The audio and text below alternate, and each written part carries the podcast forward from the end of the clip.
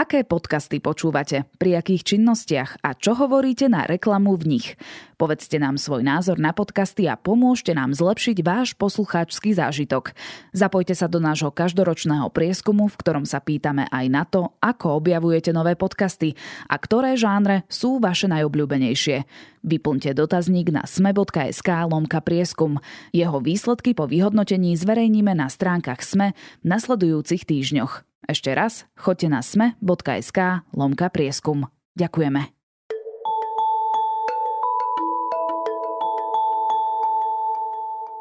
Saturn príde o svoje prstence, teda nie naozaj aspoň nie zatiaľ, ale z nášho pohľadu nebudú vidieť, pretože už aj Saturn má svoje ročné obdobia. Ja som Tomáš Prokopčák a počúvate Zoom, týždenný vedecký podcast denníka SME. Tento týždeň sa pozrieme do vesmíru, zistíme, či môže soľ spôsobovať cukrovku a dozvieme sa, ako je to s deťmi a časom stráveným pred obrazovkami. Prinášame vám najpočúvanejšie dovolenkové podcasty.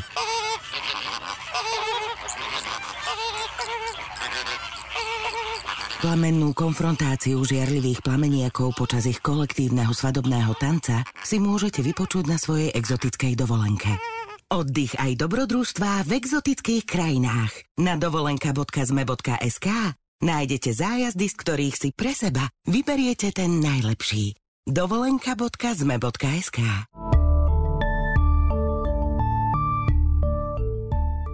Saturnové prstence rýchlo miznú a do roku 2025 sa úplne stratia, tvrdia v posledných dňoch v titulkoch niektoré zahraničné weby. V súčasnosti sú dobré podmienky na pozorovanie šiestej planéty slnečnej sústavy na nočnej oblohe. V novembri zapadá okolo polnoci, hoci je skutočne pravda, že v roku 2025 prstence neuvidíte, šancu na ich spozorovanie ešte dostanete. V roku 2025 nebude zo Zeme takmer vôbec vidno prstence Saturnu. Súvisí to s jeho meniacimi sa ročnými obdobiami. Na Zemi sa menia ročné obdobia vďaka tomu, že jej os je naklonená k rovine svojej obežnej dráhy. Pri pohybe okolo Slnka sa preto striedavo hviezde nakláňa najskôr jedna a potom druhá pologuľa. Keď sa severná pologuľa nakláňa k Slnku, zažívame jar a leto a keď sa odkláňa, prichádzajú jeseň a zima. Podobne aj Saturn je naklonený k svojej obežnej dráhe a vyskytujú sa na ňom ročné obdobia no, trvajú dlhšie. Jeden rok, teda jeden obeh okolo Slnka, trvá na Saturne 29,4 pozemského roka. Každé zo štyroch ročných období Saturnu má zhruba 7 rokov.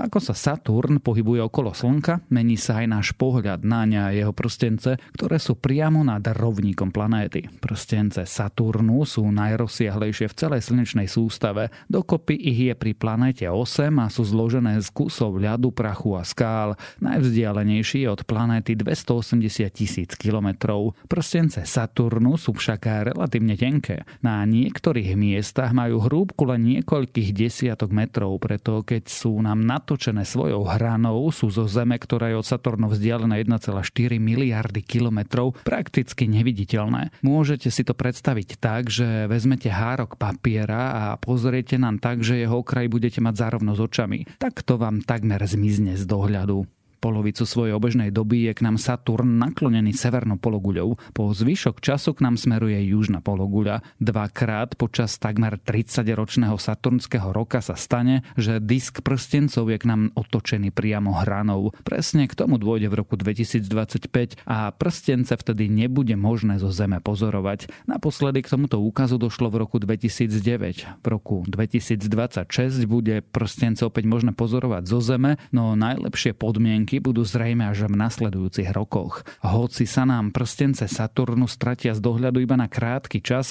planéta o ne skutočne prichádza aj z dlhodobého hľadiska. Sú zhruba v polovici svojho života. Ukázal v roku 2018 výskum v časopise Icarus. Už pozorovania sondy Voyager 2 ukázali, že prstence sa postupne premieňajú na prašný dážď ľadových čiastočiek. Materiál z nich do seba vťahuje samotný Saturn pomocou gravitácie magnetického poľa. Každú pol hodinu zmizne s prstencov toľko čiastočiek, že by sa nimi dal zaplniť olimpijský bazén s objemom 2,5 milióna litrov. Prstence však Saturne nepohltí počas vášho života ani ďalšej generácie. Úplne by sa mohli stratiť o 200 miliónov rokov.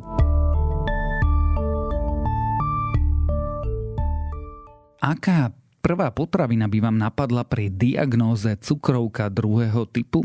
Väčšina z opýtaných by asi odpovedala cukor. Niektorí by sa pri tejto otázke možno tvarili podozrievavo a pred vyslovením odpovede by premýšľali, či nejde o nejaký chyták a neboli by ďaleko od pravdy, pretože štúdia, ktorú nedávno uverejnili americkí vedci, ukazuje prstom na úplne inú surovinu. Je ňou soľ. Vo výskume, ktorý uverejnil odborný časopis Mayo Clinic Proceedings, preskúmali výskum výskumníci z Tulane University v New Orleans údaje približne 400 tisíc dospelých ľudí, ktoré prevzali z britskej biobanky. Účastníkov sledovali takmer 12 rokov. V tom čase ochorelo na cukrovku druhého typu asi 13 tisíc ľudí. Vedci hovorili, že obmedzenie soli môže znížiť riziko srdcovo ochorení a vysokého krvného tlaku, no hoci to znie ako nevinné tvrdenie, viacerí vedci upozorňujú, že môže ísť o nebezpečnú interpretáciu výsledkov výsledkov výskumu. Prečo? Odpoved na túto otázku objasňuje v texte na portáli The Conversation Duane Mellor, odborník z Aston University vo Veľkej Británii. Upozorňuje najmä na to, že pozorovacia štúdia, ako robili americkí vedci, nemôže dokázať, že jedna vec spôsobuje druhú. Môže iba poukázať na to, že jedna vec súvisí s druhou, teda treba stále myslieť na to, že v hre môžu byť aj ďalšie vplyvy. Preto nie je fér povedať, že odstránenie solničky môže pomôcť predchádzať cukrovke druhého typu.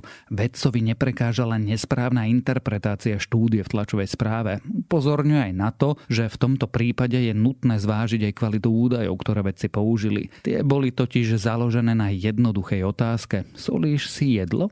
Na túto otázku mohli účastníci odpovedať iba následovne. Nikdy, alebo teda zriedkavo, niekedy, zvyčajne alebo vždy. Znamená to, že z odpovedí nie je možné odhadnúť, koľko soli môže súvisieť so zvýšeným rizikom cukrovky druhého typu. Možno si poviete, že ide o nepodstatnú maličkosť, no priemerný príjem soli v krajinách ako je Spojené kráľovstvo je asi 8 gramov denne, čo zodpoveda dvom čajovým lyžičkám a približne 3 štvrtiny z tohto pochádza zo spracovaných potravín. Zvyšok, teda poslednú štvrtinu tvorí soľ, ktorú ľudia pridávajú do jedla počas varenia alebo za stolom, keď si ho dochucujú. Štúdii ale vedci použili viaceré testy týkajúce sa príjmu soli. Jedným z nich bol aj odhad, koľko soli účastníci vylúčili močom za 24 hodín. To je najpresnejší spôsob merania príjmu sodíka alebo soli. Tento prístup tiež naznačil, že vyššie množstvo sodíka v moči bolo spojené s vyšším rizikom vzniku cukrovky druhého typu, ale to, čo účastníci jedli, sa v tejto analýze vôbec nezohľadňovalo.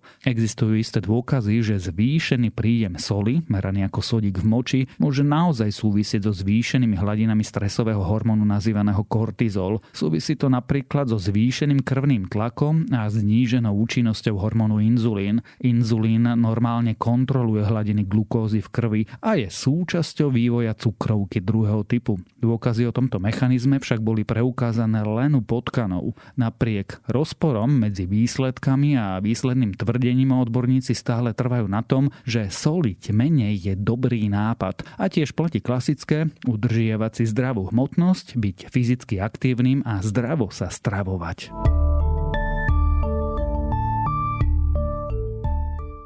Informácie o tom, koľko a ako by mali byť deti vystavené televízii, mobilom, tabletom či počítačom, môžu byť metúce.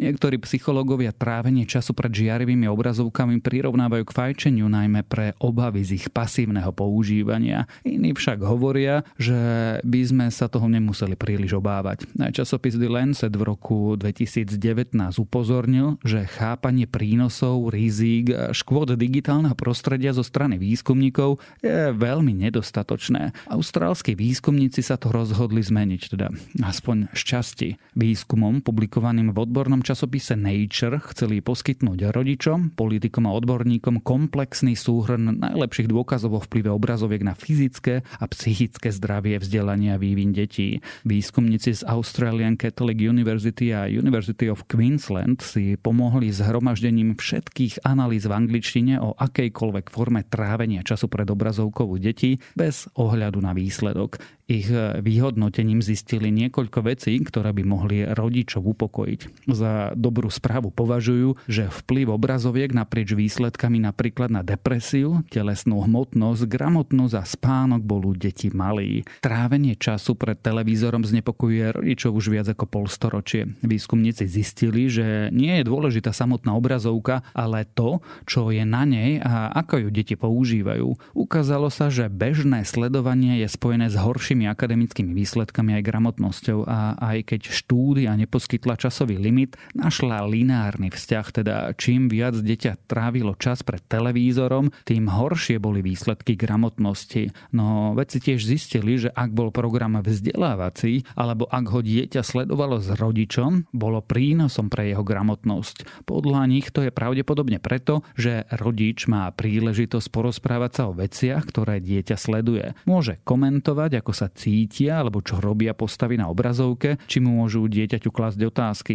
Pomáhajú mu tak rozvíjať jazykové schopnosti. Niektoré spôsoby trávenia času pred obrazovkou však boli neustále spojené so škodlivými vplyvmi a o ich prínosoch výskumníci nemajú dôkazy. Išlo najmä o sociálne médiá. Spájali sa s depresiou, úzkosťou a rizikovým správaním. Podobne ako pri pozeraní televízie, aj tu sa ukázalo, že čím viac času dieťa strávilo na sociálnych sieťach, tým bola väčšia pravdepodobnosť, že bude mať problémy s duševným zdravím. Kľúčovým posolstvom štúdie je, aby sa menej venovalo nedosiahnutelnému časovému limitu a namiesto toho sa riešilo, čo deti skutočne robia. Za vhodné veci považujú, aby boli nasmerované na vzdelávacie aplikácie, televízne programy a videohry. Zabudnúť by sa pritom nemalo ani na čas na rekreáciu, ktorú tiež potrebujú a ak sledujete spolu s dieťaťom, čo sa deje na obrazovke, môže to mať preň výhody. Ak rodičia chcú, aby dieťa malo zdravé, pozitívne a kvalitné skúsenosti s obrazovkou, mali by si položiť niekoľko otázok. Mali by sa zamyslieť, či sledovaný obsah je optimálne náročný, teda či nie je príliš komplikovaný alebo jednoduchý. Tiež, či má veku primerané prvky, ktoré udržujú pozornosť a vyzývajú na účasť a či je pre deti zmysluplný a vedia ho prepojiť so svojím životom. Dôležité je aj to,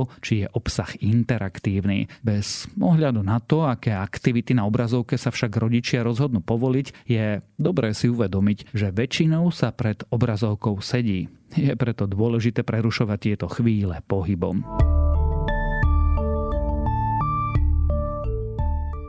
A ešte krátke správy z vedy. Neexistujú žiadne jasné vedecké dôkazy, že náš dávny príbuzný homo náledy bol pokročilým druhom. Nový výskum je reakciou na sériu štúdí, ktoré tvrdili, že tento dávny hominin pochovával svojich mŕtvych, využíval oheň a vytváral umelecké predmety. Vedci teraz volajú po podrobnejšom preskúmaní juhoafrických nálezov.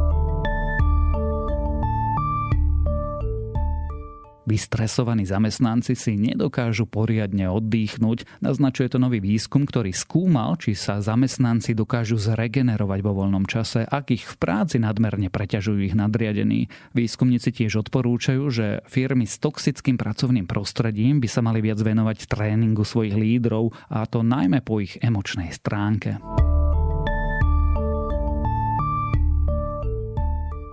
Astronómovia objavili nový hviezdny systém so siedmimi planétami. Našli ich v starých dátach z vesmírneho teleskopu Kepler, ktorého misia skončila už v roku 2018. Systém Kepler 385 je od nás vzdialený 4670 svetelných rokov a o niektorých jeho planétach sa hovorilo už v roku 2014. Teraz však vedci potvrdili aj zvyšných kandidátov na exoplanétu. A ak vás tieto správy zaujali, viac podobných nájdete na weboch tech.sme.sk a primár.sme.sk.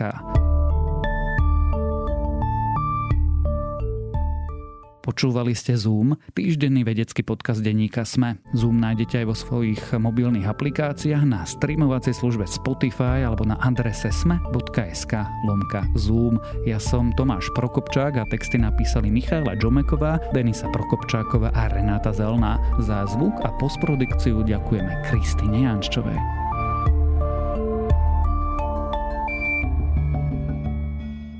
Prinášame vám najpočúvanejšie dovolenkové podcasty.